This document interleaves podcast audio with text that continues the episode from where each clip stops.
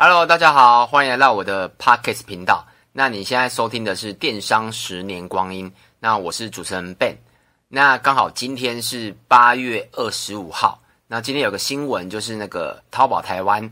因为是被经济部认定是入资，所以被撤资。那我今天刚好就是快速来讲一下这个话，就是我个人觉得的影响啦，有什么正面跟反面的。那我稍微介绍一下我们自己，就是如果有听过之前的之前的那个主题的话，应该都知道我们。那我们是经营电商大概十年左右，然后各平台都有，就是不论虾皮啊、露天商城、购物中心、乐天几乎都有，然后自己官网这样子。然后目前我们在淘宝台湾是还没有上架。那还没有上架是什么意思？就是它一直招商啦，就是不管是免费啦，基本上都是免费啦，然后自动帮我们上架等等，但我们觉得我们想要先观望，所以目前是没有上架的。目前啊，那以下这些以下我讲的啊，都是我个人的想法跟看法，然后那当然就是不代不代表正确这样子。那我们的 Podcast 频道呢，主要是就是我们不会剪接，尽量不要剪接啦，因为这样，因为我本身的主业是那个电商嘛。就是我主我们主要是电商，所以录 podcast 只是我一个应该算休闲娱乐吧，就是我分享我个人的经验这样子，所以我们尽量不剪接，所以可能会喝水啊等等，那大家体谅一下。那主题一就是就是对台湾电商那有什么正面的影响？我那我可以分享一下稍微的经验这样子，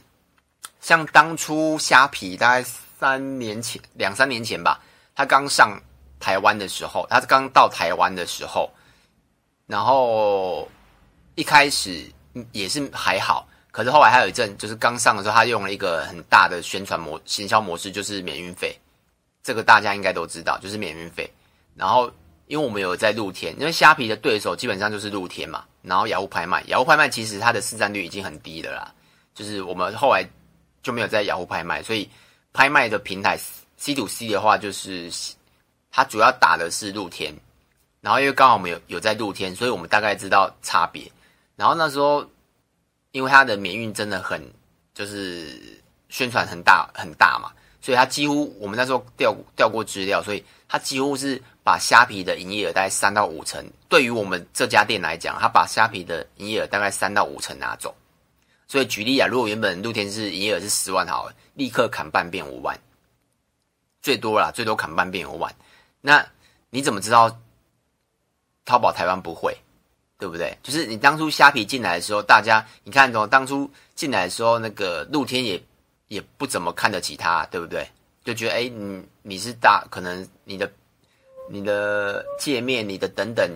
规模都太小了，他也看不起他，所以他基本上，我记得前一年他几乎没有任何的动作啦，几乎没有，所以。但到了第二年、第三年，好好像吧，我我有点忘记时间了。然后他开始推免运，就是好像九十九就免运吧，我我没有记错的话，还是还是不限金额。然后再来是找很多艺人代言，我记得好像有，我忘记有哪些艺人，但我记得都蛮知名的艺人代言这样子，所以他的知名度就瞬间提高。那再来是，因为他免运费，所以其实很多人利用，而且刚好两三年前直播很红。所以，但直播它没有一个界面嘛，所以他就利用虾皮，当当做一个下单的界面，因为它有免运费，所以基本上直播主就上架到虾皮，对不对？然后还有还有 I G 啦，就是所以你会发现很多 I G 在卖商品的，早期它都是用虾皮，为什么？因为虾皮早期都是免运费，所以像 I G 个体户，然后直播主。然后甚至我知道的是，他有那种新闻有说啦，就是那种搬家的，他可能从 A 地搬到 B 地，他直接用虾皮寄，因为为什么？因为免运费啊，对不对？所以他就是他用了很多行销模式，所以慢慢慢慢的把那个露天的业绩 C to C， 甚至抢到商城或是乐天或是购物中心，就基本上全台湾的电子商户都有被他影响到啦，就我了解，因为我们有在各平台上架嘛，所以。你怎么知道淘宝台湾会不会？对不对？然后再来就是平台的，所以如果它不见了，那代表是什么？就是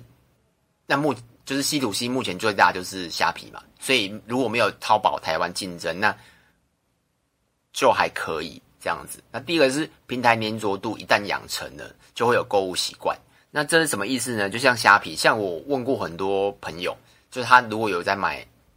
就是比如说固定在虾皮买，固定在momo买，或固定在乐天买的，或是在固定在官网买的人，他基本上他就有一个购物习惯，他就是像虾皮，他就会去，他就会你要找东西，第一时间就会找虾皮。那如果你是习惯在momo购物买，那你第一时间就会去找momo购物的东西。那当然有时候可能找不到嘛，虾皮可能你要找找一些品牌的东西可能找不到，或是怕仿冒的，那你就会你就会去那个就会去你第二个觉得常购买的平台去买，所以它就是购物习惯。举例就像 Latif 好了 ，Latif 早期他砸很多广告嘛，所以他养成了大家的购物习惯。像我相信应该蛮多买过，就是很多人应该都买过 Latif 啊，应该也都把它加入书签，不管是手机还是桌机的书签。就是你想要买一些树梯啊、树的东西，你就会第一个时间去看一下 Latif， 所以它就是一个购物习惯。所以如果没有没有，就是淘宝台湾如果没有养成这个购物习惯的话，对我们还是正面的影响，就是起码少了一个对手。跟各各平台都是，我觉得各跟各平台都是啦，就是起起码你如果你没有上虾皮的话，那起码你少了一个对手，我觉得是是对我们做电商的是一个好处。然后再来就是不用削价竞争。那为什么？因为这个我们也很有很有感觉，就是虾皮进来的时候啊，其实早期没有觉得啦，但后期你就会慢慢发现他们的，因为为什么？因为还有海外，他们还有海外的店家。海外的店家是什么意思呢？就是基本上可能是大陆的店家，那他可能是原厂或是制造商，那他直接就是。就是像阿里巴巴或是淘宝这样子啦，他就直接在在那个上虾皮上虾皮嘛，所以他等于后面他就是原厂，所以讲白一点，就是我们只是经销商，怎么可能跟原厂的价格竞争呢？他可能愿意，他可能赚这个十块，他就觉得 OK 了。可是我们有基本的固定开销，因为他们是习惯是批发的模式，那我们是习惯是零售的模式，所以。他们是最上游，所以一定会削价竞争。举例，我们如果一个东西卖五百块好了，他可能他可能卖卖三百块，然后赚十块，有可能哦。为什么？因为他是用那个批发的思维去下去做的。所以，如果淘宝台湾，因为淘宝台湾一定会比虾皮更竞争。为什么？因为他就直接淘宝搬过来了嘛。所以，如果没有少了这个淘宝台湾，其实可以守住，我觉得啦，可以守住营业额。那守能不能守住营业额，当然就是你的本事嘛。那一定可以维持毛利率，为什么？因为你就不用削价竞争了，就是等于你没有，你只要能在这目前台湾这个电商环境生存的话，那你就等于说你没有竞争对手嘛，所以你的商品啊，你就不用再去做削价的事情，那你的营业额啊、毛利都可以维持住，就可以维持基基本的电商营运这样子。我个人是这么觉得，以我们经营就是走过虾皮这一段，然后因为知道虾皮跟 P C 商店街嘛等等他们的竞争关系，然后跟他们跟 P C 他的手法，所以我个人觉得这是正，就是以上就是正，就是对台湾正面的影响啦。然后另外还有一个就是仿冒的问题，对对，这这很重要哦，因为像我们有卖卡西欧手表，像卡西欧手表就很夸张，一只 G-Shocker 它。一只G-Shocker卖卖成本，成本一只G-Shocker成本最少都是最便宜最便宜也要快一千八左右，那贵当然不用讲嘛，所以差不多一只G-Shocker可能在一千八至一千八以上，然后可能是破万都有，但它但在虾皮的G-Shocker一只可以卖到五百块六百块，那你说它是真的吗？对不对？然后还因为我们自己有在卖卡西欧手表，我们知道它的成本跟真假。判断嘛，然后另外的还有像可能因为因为我们我们没有在卖精品啊，像有时候但有时候我会 Google 到精品，就是譬如说可能 L V 啊、Gucci 啊、诶 C K 啊等等啊一些精品，它价格都是低到，还有运动品牌啊，尤其是那种爱迪达，然后 Nike， 然后洋基帽等等， fila 等等，就是那些大就是运动品牌，它的价格都是太夸张的价格，就是一看就知道是仿冒品。所以如果没有了这些，因为为什么？因为你说，哎，那台湾不是会抓吗？很难抓，因为基本上它就是海外嘛，那你怎么抓？平台又像虾皮，几乎我敢不是敢说啊，就是虾皮几乎不管事了，就是你卖什么盗版的，它几乎不会理你，除非是原厂，比如说爱迪达这个原厂去去检举或干嘛等等之类的提出申诉。所以像我们这种经销商，他根本就不会理你。所以虾皮你可以看到非常非常多的仿冒品。那其实你说这些买的人知道它是仿冒品吗？其实有些人是不知道的、哦，因为谁知道 G-Shocker？ 很多人不知道 G-Shocker 一支应该要卖买多少钱，他觉得一千块以下买到真的、啊，他有可能哦，对啊，所以就是我们可以少了这些海外的盗版商、盗版店家啦，因为虾皮又不理他们，对啊，所以可以少了这些。那我喝口水一下。那接着呢，有什么负那个负面的影响？就是当然有正面就有负面嘛。那有什么负面影响？我个人是个人也是个人的经验呐、啊，就是如果没有竞争的话，就像像他他淘宝台湾进来，主要一定是对 C to C 的店家竞争嘛。所以没有竞争的话，我，我个人就觉得会不会没有就会没有成长。很明显的例子就是 P C P C 商店街。或是应该是说 P C 这个集团啊，像其实很明显哦，这一年这一年大概一年半至一年啊，对，很明显的露天，它的成长幅度非常恐怖。我举个例好了，露天后来有关键可以下关键字广告，然后近期它还可以下受众，譬如说你看过几，诶、欸，就是可以增加你的受众，比如说男生女生年龄，然后还有。还有一些广告模式，很多还有还有很多广告模式，譬如说它还可以让你买外部广告，就是譬如说关键字或是联播，你可以你可以去透过露天的后台去下这些外部的广告，然后还有很多优化啦，譬如说可能然后他们他们后来还有做那个、啊、免运的活动啊等等，就是非常非常多的优化。那你说为什么啊？还有那个界面上的优化，手机版的界面优化，你说为什么？当然是因为虾皮啊，对不对？你看哦，露天在台湾最少应该有十年吧，我没有去记时间。那为什么几乎都不动，对不对？他几乎都，我们怎么讲？他几乎都他都不想动嘛，因为他就是最大嘛。因为除了露天以外，就是雅虎拍卖。那雅虎拍卖已经慢慢的式微了，所以 C to C 市场在没有虾皮之前，它就是最大，它根本就不需要成长啊，对不对？所但后来因为虾皮进来了，他发现就像我刚才讲的。他营业，我们营业额自己，我们营业额最少也是掉三三到五成，那其他店家可能也一样嘛，所以他自己应该也发现他们的营业额，露天整体的营业额也掉了，所以他们必须要成长，所以有了这个竞争，所以露天才成长，这个我觉得是绝对的关系，绝对的，有做露天的人一定有感受到，他们一定他们成长的非常多，然后再来就是商品的丰富性啊，像其实我们有在做，我们有在拍 YouTube。影片，那我们有买一些，像我们在虾皮会买一些海外的店家，譬如说我们有在做一些手表的测试，譬如说那个手表的消磁机，然后然后那个手表硬度的测试，比如蓝宝石等等这些硬度的测试，然后这些东西你说在哪里买？台湾我还真的不知道在哪里买、欸，所以我会，所以我就只能在，我就在虾皮 Google 嘛，然后就找到哎、欸、这些东西，然后它都是海外的。因为台湾我根本就不知道去哪里买啊，所以那你说，哎、欸，那早之前虾皮进来之前没有吗？还真的找不到、欸，露天也几乎都没有，所以它会增加商品的丰富性。所以其实很多东西啊，因为有海外，主要是有海外的店家，因为台湾就就这样子嘛，就是两千三百万人，然后需要的东西也是这样。就像我刚刚讲的消磁机、消磁消手表的消磁机器，一年是能卖出几台？对不对？可是如果是海外店家，他做的就不是台湾市场，就是不只做台湾市场，可以做全全球的市场。那他到台湾的虾皮上架只是一个动作而已啊。所以，因为虾皮进来，加上又有海，